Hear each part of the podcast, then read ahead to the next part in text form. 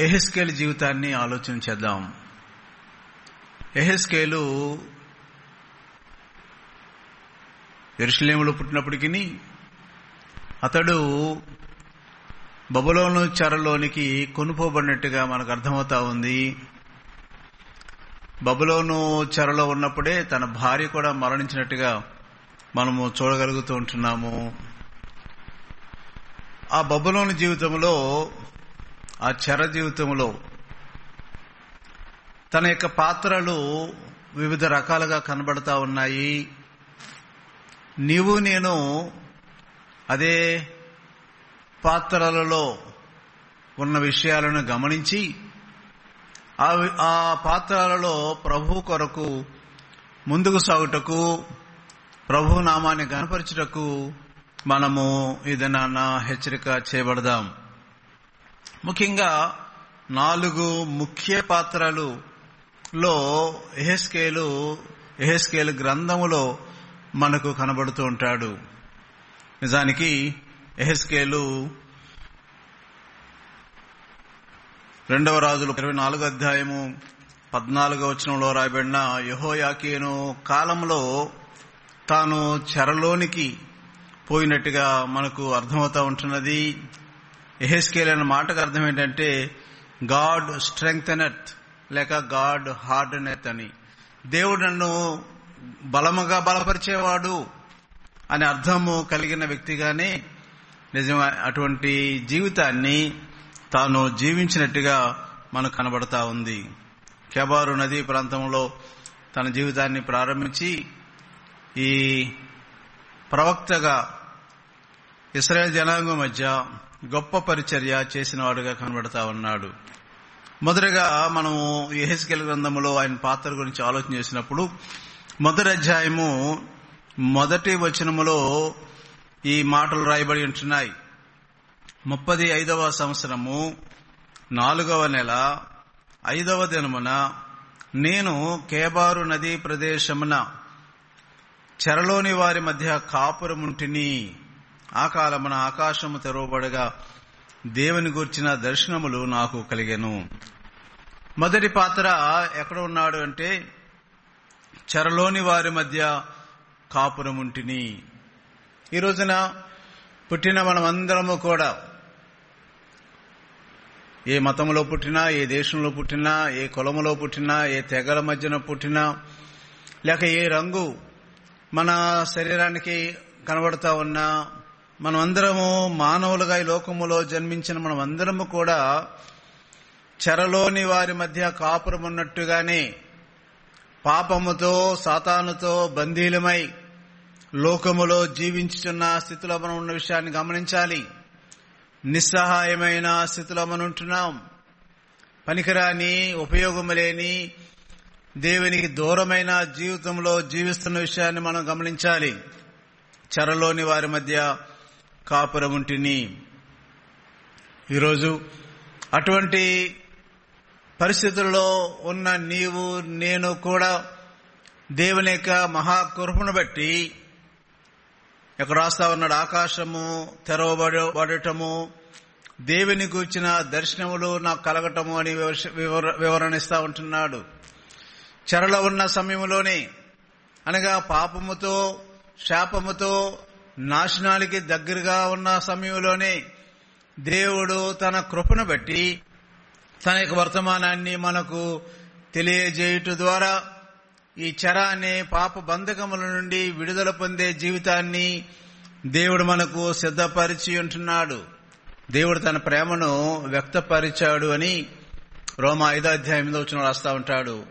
దేవుడు తన ప్రేమను ఈ రీతిగా వ్యక్తపరిచాడు. ఎట్లనగా మనం ఇంకనూ పాపములో ఉన్నప్పుడే యేసుక్రీస్తు మన కొరకు ఈ లోకానికి వచ్చి చనిపోయాడు అన్న వివరణ అక్కడ ఎనిమిదో వచనంలో రాస్తా ఉంటున్నాడు. మనం బలహీనంగా ఉన్నప్పుడే దేవుడు మన కొరకు చనిపోయాడని ఆరో వచనం రాస్తా ఉంటున్నాడు. మనం శత్రువులుగా ఉన్నప్పుడే ప్రభు మన కోసం మరణించాడని మాటలు ఆ వచనాల్లో కనబడతా ఉన్నాయి. చెరలో ఉన్న సమయంలో. అనగా పుట్టుకతోనే పాపంలో పుట్టి ఉంటున్నాము. పాప స్వభావాన్ని బట్టి మనము తెలివి వచ్చిన సమయం నుండి కూడా దినదినము కూడా పాపములలోనే జీవిస్తా ఉన్నాం. అందుకని పాపముల నుండి విడుదల పొందాలని మానవుడు దేవుని గూర్చిన ధ్యాస కలిగిన వాడై వాటి నుంచి విడుదల పొందాలని రకరకాల ప్రయత్నాలు చేస్తా ఉన్నాడు. క్రైస్తవులు కూడా భక్తిగా జీవించడం నేర్చుకుంటా ఉన్నారు. మందిరం రావటం నేర్చుకుంటా ఉన్నారు. బైబిల్ చదవటం నేర్చుకుంటా ఉన్నారు. ప్రార్థనలు చేయటం నేర్చుకుంటా ఉన్నారు. కానీ ఎంత భక్తి జీవితంలో ఎన్ని రకాలైన ధర్మ కర్మ కార్యాలు మనం చేస్తా ఉన్నప్పటికీ మన పాపములు కడగబడటం లేదు. పాపముల నుండి విముక్తి రావటం లేదు. పాపముల నుండి విడుదల రావటం లేదు. ఒకవేళ నలభై దినాలు కఠినమైన దీక్ష చేస్తా ఉన్నారు కొంతమంది. క్రైస్తవులు కూడా శిలువకు ముందు నలభై దినాలు వారు కొంతమంది దీక్షలో ఉంటున్నారు. కొన్ని రకాల నియమాలు పాటిస్తా ఉన్నారు. ఎన్ని రకాల దీక్షలు మనం పాటించినా ఆ దీక్షాకాలంలో ఎంత భక్తిగా మనము నటించినా తర్వాత మరల పాపములోనే జీవిస్తా ఉన్నాం. పాపము నుండి విడుదల మనకు కలగటం లేదు. కానీ చెరలో ఉన్న ఏస్కేలకు ఆ కాలమున దేవుడు తన దర్శనం ద్వారా మాట్లాడుతూ ఉన్నాడు. నిజమేది నాన్న. మన జీవితములలో యేసు ప్రభు శిలువలో చేసిన కార్యాన్ని బట్టి ఈ దినమున ఆయన వాక్యం ద్వారా ఆయన బిడల ద్వారా కొంతమంది సాక్ష్యాల ద్వారా కొంతమంది జీవితాల ద్వారా జీవితాలను మార్చేవాడు అని మనకు జ్ఞాపకం చేస్తా ఉన్నాడు మనకు ఆయన బోధిస్తూ ఉన్నాడు. చెరలో ఉన్న నీ జీవితం చెర నుండి విడిపించబడినట్టుగా మార్చబడిందా? నిన్ను పాపం నుండి విడుదల కలిగించట కొరకే పాపం నుండి పాప పరిహారం నుండి పరిపూర్ణంగా నిన్ను నిన్ను విడుదల కలిగించడం కొరకు ఆయన ఈ లోకానికి వచ్చి ఉన్నాడన్న విషయాన్ని మనము గుర్తించవలసిన వారం వింటున్నాం. ప్రేమ వల్లారా ఆయనను మనం అంగీకరించినట్లయితే ఆయన మన హృదయంలో చేర్చుకున్నట్లయితే మనకు బదులుగా పాపమును తన మీద వేసుకుని మన కొరకు మరణించిన యేసు ప్రభువునందు విశ్వాసం ఉంచినప్పుడు ఆయన మనకు సిద్ధపరిచిన రక్షణను మనకిస్తా ఉన్నాడు. పాప బంధకముల నుండి మనలను విడిపించి ఆయన బిడ్డగా చేసుకోబోతా ఉన్నాడు. అందుకని అన్నాడు నా మాట విని నన్ను పంపిన వాడిని విశ్వాసం ఉంచేవాడు నిత్య జీవము గలవాడు. వాడు తీర్పులోనికి రాక మరణములో నుండి జీవములోనికి దాటి ఉన్నాడని చెప్తా ఉన్నాడు. ఈ రోజున అందరికీ ఇష్టమే మోక్షానికి వెళ్ళాలని పరలోకానికి వెళ్ళాలని. కానీ యేసుప్రభు మన కోసం వేసిన మార్గములో నడుచుటకు విశ్వాసముంచుటకు మనము ముందుకు రాలేకపోతా ఉంటున్నాం. చాలామంది విచిత్రం ఏంటంటే కష్టమైన ఇబ్బందికరమైన మార్గములలో నడుస్తూ ఉన్నాం. కానీ సులువైన మార్గం ప్రభు మన కొరకు అప్పుడే మరణించి మన పాప భారాన్ని భరించి మనకు విడుదల కలిగించడానికి రక్షణ మార్గాన్ని సిద్ధం చేసి ఆయన ముందుగానే చెప్పాడు నేనే మార్గము సత్యము జీవమును.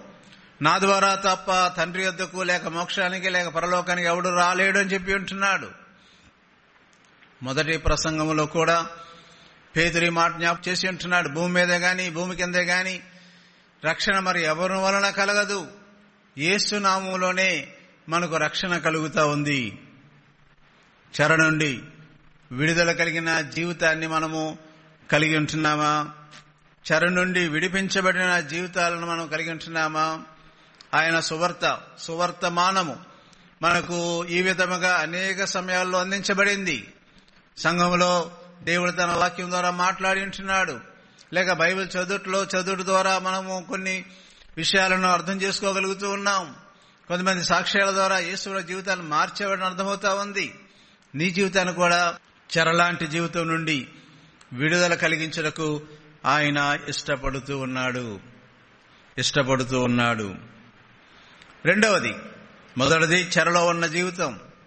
రెండవది మనము చూసినట్లయితే రెండవ అధ్యాయము మొదటి వచనములో ఆ రెండవ అధ్యాయంలో కొన్ని వచనాల్లో ఎహెస్కేలు ఒక రాయిబారిగా కనబడతా ఉన్నాడు.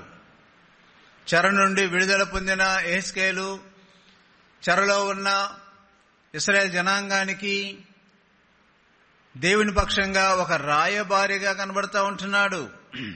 రెండో అధ్యాయం మొదటి వచనంలో ఆయన పిలుపును చూస్తా ఉన్నాం.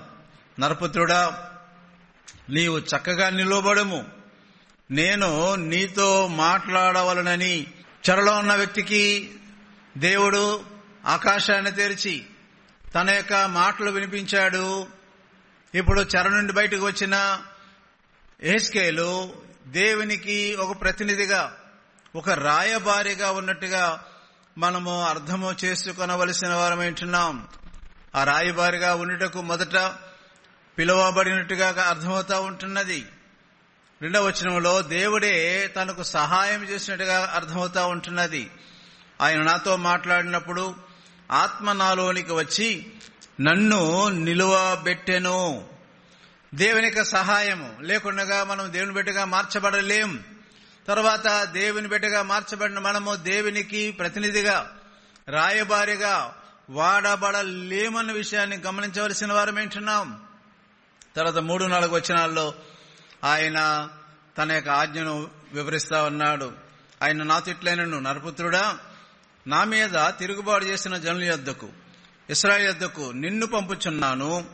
వారును వారి పితరులను నేటి వరకును నా మీద తిరుగుబాటు చేసిన వారు వారు సిగ్గుమాలిన వారును కఠిన హృదయులై ఉన్నారు. వారి యొద్దకు నేను నిన్ను పంపుచున్నాను. వారు తిరుగుబాటు చేయువారు గనక వారు వినినను వినకపోయినను. తమ మధ్య ప్రవక్త ఉన్నాడని వారు తెలుసుకున్నట్లు ప్రభు గెహోవా ఎలాగ సెలవిచ్చున్నాడని నీవు వారికి ప్రకటింపవలెను. ఇప్పుడు నేను నిన్ను పంపుచూ ఉన్నాను. ఎవరి మధ్యకు? ఇస్రాయల్ జనాంగము. ఎవరు తిరుగుబాటు చేసిన వారు దేవుని మాట విననివారు. దేవుని మాటకు విరోధంగా జీవిస్తున్నవారు. కనుకనే ఇప్పుడు చెరలో నిపుకది నెదిరెక్క చెరలో వారు ఉంటున్నారు. వారి వద్దకు నేను నిన్ను పంపుతూ ఉన్నాను. వారు విన్నా వినకపోయినా నేను చెప్పే మాటలు వారికి తెలియజేయమని దేవుడు ఎహెస్కేలతో మాట్లాడుతూ ఉన్నాడు. రెండు వాళ్ళారా మనమందరము కూడా ప్రభు నమ్మిన మనము ఆయన సహాయాన్ని బట్టి ఆయన యొక్క కార్యాన్ని బట్టి ఆయన ఆత్మ కార్యం మన హృదయంలో జరిగి జరిగిన దాన్ని బట్టి మనము విడిపించబడ్డాము విడుదల పొందిన వారము. ఇప్పుడు మనము దేవునికి రాయబారులు మన విషయాన్ని గుర్తించుకొనవలసిన వారం ఏంటున్నాం? దేవునికి మానవులకు మధ్యగా ఉన్న రాయబారులుగా మనము జీవిస్తూ ఉంటున్నాం. దేవుని వాక్యంలో ఆయన లేక పౌలు గారు వివరించి ఉంటున్నాడు. రెండవ కొరింతి పత్రిక ఐదవ అధ్యాయము పద్దెనిమిది వచ్చిన చదువుతా ఉన్నాను. సమస్తమును దేవుని వలనైనవి ఆయన మనలను క్రీస్తు ద్వారా తనతో సమాధాన పరుచుకొని ఆ సమాధానపరచు పరిచర్యను మాకు అనుగ్రహించెను. అదేమనగా దేవుడు వారి అపరాధములను వారి మీద మోపక క్రీస్తునందు లోకమును తనతో సమాధానపరుచుకొనుచు ఆ సమాధాన వాక్యమును మాకు అప్పగించిన కావున దేవుడు మా ద్వారా వేడుకొనున్నట్టు మేము క్రీస్తుకు రాయబారులమై దేవునితో సమాధాన పడుడని క్రీస్తు పక్షముగా మిమ్మను బతిమాలు కొనుచున్నాము దేవునికి ప్రజలకు మధ్యవర్తిగా రాయబారులంగా మనము నియమించబడి ఉంటున్నాం. మనము యేసుప్రభు యొక్క కార్యాన్ని బట్టి దేవునితో సమాధానపరచబడ్డాం. మనం ఎలాగైతే సమాధానపరచబడ్డామో అటువంటి స్థితిలోనే చాలా మంది సమాధాన పరచబడలేని స్థితిలో మానవులు జీవిస్తా ఉన్నారు. చెరలాంటి బ్రతుకుల్లో జీవిస్తా ఉన్నారు. పాపు బంధకాల్లో జీవిస్తా ఉన్నారు. సాతాన్ యొక్క బానిసత్వంలో జీవిస్తా ఉన్నారు. వారికి మనము రాయబారులముగా దేవుడు మనల్ని ఎంచుకున్నాడు. రక్షించబడిన మనమందరము కూడా దేవుని పక్షంగా మనం రాయబారుల విషయం గుర్తించాలి. ప్రతి దేశంలో కూడా మన దేశం యొక్క రాయబారులు ఆయా దేశాల్లో ఉంటారు. వారు ఇండియా పక్షంగా ఏ దేశం ఉన్నప్పటికీ మాట్లాడుతూ ఉంటారు. ఇండియా యొక్క ప్రతిభను ఇండియా యొక్క ఔన్నత్యాన్ని ఆయా దేశాల వారు వివరిస్తూ ఉంటారు. ఇండియా దేశానికి ఆ దేశానికి ఏదైనా పరపచ్చులు వచ్చినట్లయితే వీరే మధ్యవర్తులుగా ఉండి ఆ పరపచ్చలను తీసివేయటకు ప్రయత్నం చేస్తూ ఉంటారు. ఈ రోజున నీవు నేను కూడా దేవుని పక్షంగా ఉండే రాయబారులము. మనము ఆ సువార్త పనిని పరిచర్యను కొనసాగించాలి. మన సాక్ష్యం ద్వారా. దేవుడిచ్చిన రక్షణ భాగ్యాన్ని ఇతరులతో పంచుకున్నటి ద్వారా. ప్రభు ఎలాగ ఇతరులను రక్షించగలరో చెప్పుడు ద్వారా. మనము రాయబారులంగా ఉండగలుగుతూ ఉన్నాము. ఈ రాయబారిగా ఉన్న నియమించబడిన ఏస్కేలతో దేవుడు చెప్పే మాట ఏంటంటే చూడండి రెండో అధ్యాయంలోనే ఏస్కేల్ గ్రంథము మూడో అధ్యాయము ఒకటి నుంచి మూడో వచనాల్లో దేవుడు ఏమి మాట్లాడాలని భావిస్తా ఉన్నాడో ఆ విషయాలను ముందుగానే ఏస్కేలులో నింపుతా ఉన్నాడు. మూడో అధ్యాయం మొదట మొదటి వచ్చిన మరియు ఆయన నాతో ఇలాగ సెలవిచ్చాను నరపుత్రుడా నీకు కనబడిన దాన్ని భక్షించుము. ఈ గ్రంథమును భక్షించి ఇస్రాయేల్కు పోయి వారికి ప్రకటన చేయము. నేను నోరు తెరవగా ఆ గ్రంథము ఆయన ఆ గ్రంథమును నాకు తినిపించి నరపుత్రుడా నేనిచ్చుచున్న ఈ గ్రంథమును ఆహారముగా తీసుకుని దానితో నీ కడుపు నింపుకునుమని నాకు నాతో సెలవేయగా. నేను దాని భక్షించి తిని అది నా నోటికి తేనెవలే మధురముగా ఉండెను.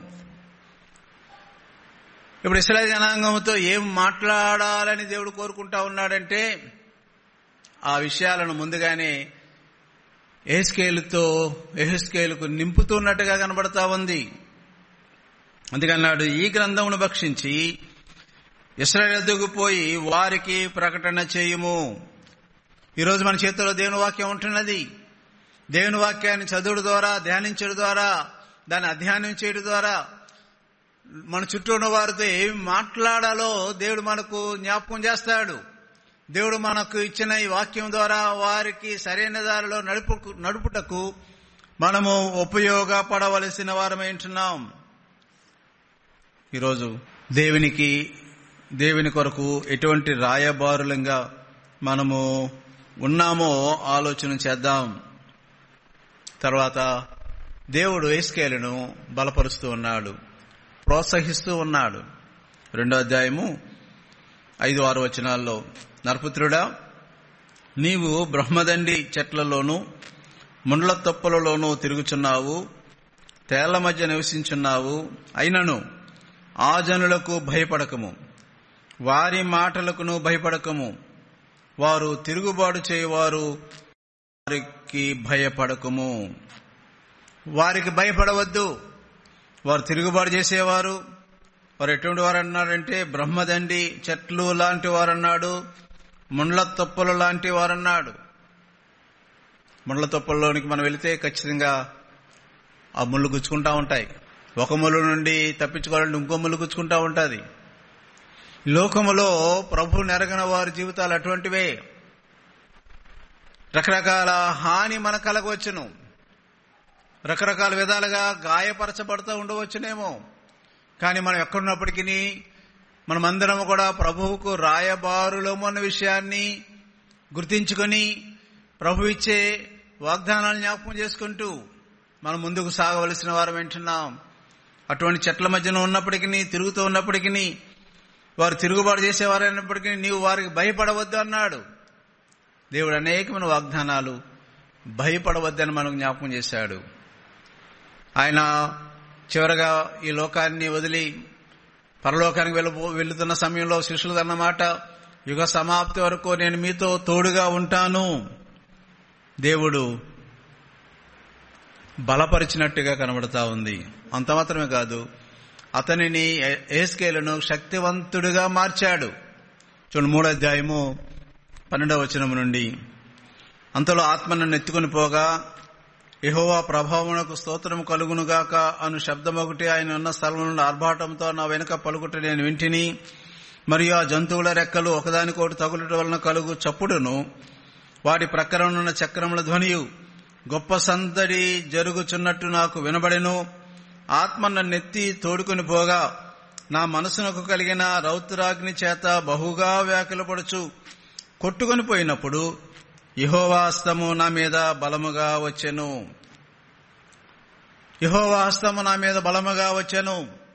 దేవుడు ఏస్కేలును బలపరిచి ఉంటున్నాడు. తను బలహీనపరచబడిన సమయంలో ఉన్నప్పుడు వ్యాఖ్యలు పడుతూ ఉన్న సమయంలో ఉన్నప్పుడు నేను వెళితే ప్రజలు ఏ రీతిగా తిరిగి స్పందిస్తారు అన్న విషయంలో ఆయన మనస్పందన లేక మనస్పర్ధన లేకపోతే బలహీనపరచబడిన స్థితిలో ఉన్నప్పుడు దేవుని ఆత్మ తనను తన మీదకు బలంగా వచ్చింది బలపరిచినది అన్నమాట మనకు అర్థమవుతా ఉంటున్నది.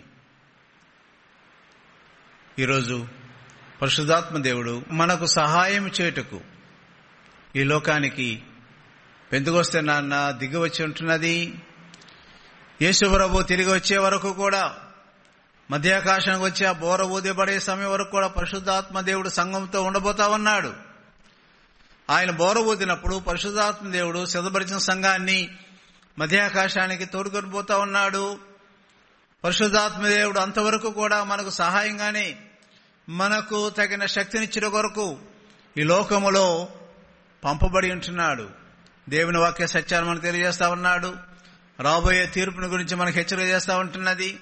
దేవుని కొరకు జీవించడానికి దాని శక్తిని శక్తిని మనం అనుగ్రహిస్తా ఉంది. దినదినము మనం పరిశుద్ధాత్మ నింపబడాలని దేవుని వాక్యం హెచ్చరిక చేస్తా ఉంది. ఆ పరిశుద్ధాత్మ దేవుడు ఆయన కొరకు జీవించటకు మనకు బలాన్ని ఇస్తా ఉంటున్నది. ఈరోజు రాయబారిగా ఎటువంటి పాత్రగా పాత్రలో నీవు న్యాయం చేస్తా ఉన్నావు? మనమందరము కూడా యేసుక్రీస్తుకు రాయబారులము. ఆయన వర్తమానాన్ని ప్రకటించే వారంగా ఉండాలి. ఆయనను అనేక మందికి పరిచయం చేసేవారుగా ఉండాలి. ఆయనను మనము లోకానికి పరిచయం చేసేవారుగా ఉండాలి. మన ఇంట్లో ఉన్న వారికి పరిచయం చేశామా? మన ఇరుగు పొరుగు వారికి పరిచయం చేశామా? మన గ్రామంలో ఉన్న వారికి మన పట్టణం ఉన్న వారికి ఆయనను పరిచయం చేయగలిగి ఉంటున్నామా? చాలా సంఘాలు ఉన్నాయి చాలా మంది క్రైస్తవులు ఉన్నారు. కానీ నీ పాత్ర రాయబారిగా నీవు చేయవలసిన పనిని చేయగలుగుతూ ఉంటున్నావా? మొదటి పాత్రలో మనం చూచాం ఆయన చెరలో ఉన్నాడు. కానీ దేవుడు ఆకాశాన్ని తెరి తెరిపించి ఆయనతో మాట్లాడి నా విషయం మనం చూస్తామన్నాం మొదటగా మనము రక్షించబడాలి. పాపం నుండి పాప శాపాల నుండి సాతానిక బంధకాల నుండి మనం విడుదల పొందాలి.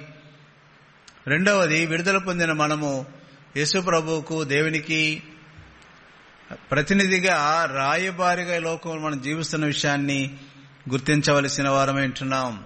మూడవది మూడవ పాత్ర ఏహెస్కేలు ఒక కావలి వారిగా దేవుడు నియమించి ఉంటున్నాడు. మూడు అధ్యాయము పదిహేడవ వచనం. నరపుత్రుడా ఇస్రాయేలుకు కావలిగా నేను నిన్ను నియమించి ఉన్నాను. నరపుత్రుడా ఇస్రాయేలుకు నేను నిన్ను కావలివానిగా నియమించున్నాను పట్టణానికి కావలివాడు మనము రాజులు కాలాల్లో చూస్తూ ఉంటాం. పెద్ద పెద్ద ఆఫీసులకు ఈ రోజుల్లో కావలి వారు నియమించుకుంటా ఉంటారు వాచ్మ్యాన్ని. ఎవరు వస్తున్నారో పోతున్నారో సరిగ్గా గమనించడం కొరకు. పెద్ద పెద్ద టౌన్షిప్ల్లో వారి దగ్గర రావాలంటే ఒక గేట్ ఉంటుంది ఆ గేట్ దగ్గర కావలివాడు ఉంటాడు. ఎవరింటికి వెళతామో చెప్పాలి. సరైన వ్యక్తులు కాకపోతే రానివాడు కావలివాడు వాచ్మెన్. ప్రిన్ వాళ్ళారా నీవు నేను కూడా ప్రభు ద్వారా కావలివానిగా నియమించబడిన వారము. కావలివాడు చాలా బాధ్యతలున్నాయి. అందులో ఒకటి ముఖ్యమైనది శత్రువు వస్తా ఉన్నప్పుడు తగిన హెచ్చరికను తను నియమించిన వానికి అందిస్తూ ఉంటాడు. రాజుగారికి కానీ సేనాధిపతికి కానీ ఆ కోటలో ఉన్న కావలివాడు అందిస్తూ ఉంటాడు. లేక ఇంటి దగ్గర వాచ్మెన్గా ఉన్నట్లయితే ఇంట్లో ఉన్న వారికి తగిన హెచ్చరికలను అందిస్తూ ఉంటాడు. ఈ రోజున మనము మన చుట్టూ ఉన్న విశ్వాసులకు మన చుట్టూ ఉన్న మానవులకు దేవుని యొక్క కావలివానిగా తగిన హెచ్చరికలు మనము ఇవ్వగలుగుతూ ఉన్నామా? ఇక్కడ పద్దెనిమిది వచ్చినము పంతొమ్మిది వచ్చినంలో దుర్మార్గునికి హెచ్చరిక చేయాలని చెప్పాడు. నీవు అదే విధంగా చనిపోతే నరకానికి వెళతావు అని హెచ్చరిక చేయాలి. దుర్మార్గతను విడిచిపెట్టి దేవుని మార్గంలో రావాలని హెచ్చరిక చేయాలి. ఈరోజు రెండు రకాలైన మానవులు కనబడతా ఉన్నారు మన చుట్టూ. ప్రభుని నమ్ముకున్న బిడ్డలు కొంతమంది మరలా పాపములో జీవించేవారు మనం చూస్తా ఉన్నాం. వారిని మనము హెచ్చరిక చేయవలసిన వారం ఏంటున్నాం? రెండవది పాపములో ఉన్నవారు దేవుని ఎరగిన వారికి కూడా మనము తగిన హెచ్చరికలు చేయవలసిన వారం ఏంటున్నాం? ఈరోజు ఎంతమందికి ఈ దినాన్ని మనం హెచ్చరిక చేసి ఉంటున్నాం? ఎంతమందికి గత వారం మనం హెచ్చరిక చేయగలిగి ఉంటున్నాం? ఎంతమందికి గత నెలలో హెచ్చరిక చేయగలిగి ఉంటున్నాం? ఎంతమందికి గత సంవత్సరం హెచ్చరిక చేయగలిగి ఉంటున్నాం? చాలా విచారకరం. హెచ్చరికలు తెలిసినప్పటికీ దేవుని వాక్యాన్ని బట్టి జరుగుతున్న విషయాలను మనము ఎరిగినప్పటికీ మనము తగిన విధముగా హెచ్చరిక చేయలేకపోతా ఉన్నాం. హెచ్చరిక చేయకపోతే గొప్ప బాధ్యత మన మీద ఉన్నదని కూడా వివరిస్తా ఉన్నాడు. ఇరవై వచనంలో మరియు నీతి గలవాడు తన నీతిని విడిచి దుర్నీతిని నశించినందున నేను అతను ముందర అభ్యంతర పెట్టగా అతడు మరణమునని నీవు అతనికి హెచ్చరిక చేయని ఎడలా పూర్వము తాను చేసిన నీతి జ్ఞాపకంలోకి రాకుండా అతడు తన దోషం బట్టి మరణమగును. అయితే అతని ప్రాణ విషయంలో నిన్ను ఉత్తరవాదిగా ఎంచుదును. నిన్ను ఉత్తరవాదిగా ఎంచుదును. మన బాధ్యత సరిగా చేయకపోతే మనము ఉత్తరవాదులుగా ఉండాలి. దేవుడు మనలను వారిని గురించి లెక్క అడగబోతూ ఉన్నాడు అన్న విషయాన్ని మనం గుర్తుపెట్టుకోవాలి. నీ చుట్టూ ఉన్న రక్షణ లేని వారికి నువ్వు హెచ్చరిక చేయకపోతే దేవుడు వారి ప్రాణాన్ని గురించి నిన్ను లెక్క అడగబోతా ఉన్నాడు. నీ చుట్టూ ఉన్న విశ్వాసులు ప్రభు కోసం జీవించలేదని నీకు తెలిసినప్పుడు నీవు వారికి హెచ్చరిక చేయకపోతే వారి జీవితాన్ని గురించి కూడా దేవుడు నిన్ను లెక్కడకపోతా ఉన్నాడు. ఈరోజు మనం ఎటువంటి కావలి వారిగా ఉంటున్నాం. నిజానికి కొన్ని వందల మంది మన చుట్టూ ఉన్నవారు ప్రభువుని ఎరగకుండగా మరణిస్తా ఉన్నారు. మన చుట్టూ మన సంఘంలో ఉన్నవారు కొంతమంది దేవునిలో లేకుండగా దేవుని నమ్మి కూడా లోకంలో జీవిస్తున్న వారని తెలిసి కూడా మన వారిని తగిన విధముగా ప్రేమపూర్వకమైన హెచ్చరికలు వారికి ఇవ్వలేకపోతా ఉన్నామా? దేవుడు మనలను కావలి వారిగా నియమించాడు. ఎవరైనా తల్లిదండ్రులు బయటకు పని మీద వెళ్ళినప్పుడు వారి పిల్లలను చూచడకు కొంతమందికి బాధ్యత అప్పగిస్తూ ఉంటారు. ఇంగ్లీష్లో బేబీ సెటర్స్ అంటారు. లేకపోతే ఎవరో ఇంట్లో ఉన్న పెద్దవాళ్ళకి అప్పగిస్తూ ఉంటారు. లేదా ఎవరైనా తెలిసిన వారికి అప్పగిస్తూ ఉంటారు. వారు వచ్చే సమయానికి ఆ పిల్లవాడిని భద్రంగా కావలి ఉండాలి. అతను ఏదైనా ప్రమాదంలో పడితే తల్లిదండ్రులు ఎవరిని అడుగుతారు? ఎవరైతే కావలి వానిగా ఉంచారో వారిని అడుగుతారు. ఏమా కొంచెం జాగ్రత్తగా చూసుకోలేకపోయావా? అని కొంచెం సున్నితంగా తిడతారు. ఈ రోజున మనము మన చుట్టూ ఉన్న విలువైన ఆత్మలకు కావలివారం. కానీ మన బాధ్యతని రీతిగా నిర్వర్తిస్తూ ఉన్నాం. ఏసుకెళ్ళిన దేవుడు చెరలో ఉన్న పాత్రగా చూపిస్తా ఉన్నాడు. రెండవది రాయబారిగా ఉన్న పాత్రగా చూపిస్తా ఉన్నాడు. మూడవదిగా కావలివానిగా ఉన్న పాత్రలో మనకు కనబడతా ఉన్నాడు. నాలుగవదిగా పన్నెండో అధ్యాయము ఏహెస్కేల్ గ్రంథము పన్నెండో అధ్యాయము ఆరో వచనంలో చెప్తా ఉన్నాడు కదా నేను ఇస్రాయేళ్ళకు నిన్ను సూచనగా నిర్ణయించి తిని ఒక సూచనగా నేను నిన్ను పెడతా ఉన్నాను. ఈ అధ్యాయంలో మొదటి వచనం నుండి ఏడో వచనం వరకు వారు చూచుచుండగా అనే పదము అనే మాట ఏడు సార్లు మనకు కనబడతా ఉంది. మూడో వచనంలో రెండు సార్లు నాలుగో వచనంలో రెండు సార్లు ఐదో వచనంలో రెండు సార్లు ఏడో వచనంలో ఒకసారి మనకు కనబడతా ఉంటున్నది. వారు చూచుచుండగా నీవు పని చేయి. లోకానికి మనలను దేవుడు ఒక సూచనగా చేసి ఉంటున్నాడు. వారి ముందు మనం ఎలాగ నడవాలో ఎలాగ జీవించాలో దేవుడు మనం బోధించాడు నేర్పించాడు. ఆయనకు సాక్షికరముగా మహిమకరంగా మనం నడుచుకోవాలి. కానీ దినాన వారు చూచుచుండగా మన నడత ఏ రీతిగా ఉంది? పౌలు ఆసియా ప్రాంతంలోనూ మాస్లోనియా ప్రాంతంలోనూ ఇంకా అనేక చోట్ల ప్రయాణించి వారి ముందు జీవించిన జీవితాన్ని బట్టి ఏమని చెప్తూ ఉన్నాడంటే నేను యేసుప్రభుని అనుసరించి నడుచుకున్నట్టుగా మీరు నన్ను అనుసరించి నడుచుకోండి. ప్రభువు నడిచినట్టుగానే వారి ముందు నడిచాడు. కాబట్టి ఇప్పుడు నా నన్ను చూచి నడుచుకోండి. నా మాదిరిలో జీవించనని సంఘాలకు జ్ఞాపకం చేశాడు. ఈరోజు మనం లోకములో ప్రభు కొరకు ఎటువంటి సూచనగా జీవిస్తా ఉన్నాము? నిజానికి మన నడత ద్వారా ప్రభువును అంగీకరించేలాగున అనేకులను ఆకర్షించాలి. మన నడత ద్వారా మన జీవితం ద్వారా యేసు ప్రభు గొప్ప దేవుడని లోకము తెలుసుకోవాలి. విచారకరం ఏంటంటే ఇండియా దేశంలో చాలా మంది క్రైస్తవులు ఉన్నప్పటికీ ఇంకనో మనం ఏదో మతం మారుస్తా ఉన్నామనే నింద మన మీద వారు వేస్తా ఉన్నారంటే మనము వారి ముందు సరైన నడతలో నడవటం లేదేమో. చాలామంది ప్రముఖులు. ఈశ్వరు రచించిన క్రొత్త నిబంధనల మాటలను వారు ఎంతగానో ఇష్టపడ్డారు. కానీ ప్రభు నమ్ముద నమ్ముటకు వచ్చే సమయానికి వారు అన్న మాట్లాడంటే మీ యేసుప్రభు గొప్పవాడే కానీ యేసును అనుసరిస్తున్న వారి యొక్క జీవితం ఇలాగ ఉంది కాబట్టి మేము నమ్మలేం అన్నట్టుగా మన నడతలు వారి ముందు సరిగా లేని కారణాన్న అనేకులను మనం ప్రభు దగ్గర నడుపు నడుపుకోలేకపోతా ఉన్నాం. ఈరోజు మనం సువార్తా సభలు పెట్టక్కర్లేదు టీవీల్లో ప్రసంగం చేయక్కర్లేదు వీధి వీధికి వెళ్ళి ప్రసంగం చేయక్కర్లేదు. నిజానికి క్రైస్తువులు అనబడిన వారు క్రైస్తవులుగా జీవించగలిగితే ఎప్పుడో మన దేశంలో ఉన్న అనేకులు క్రైస్తవులుగా మారేవారు. అలాగా మారిన వారు కొంతమంది ఉన్నారు.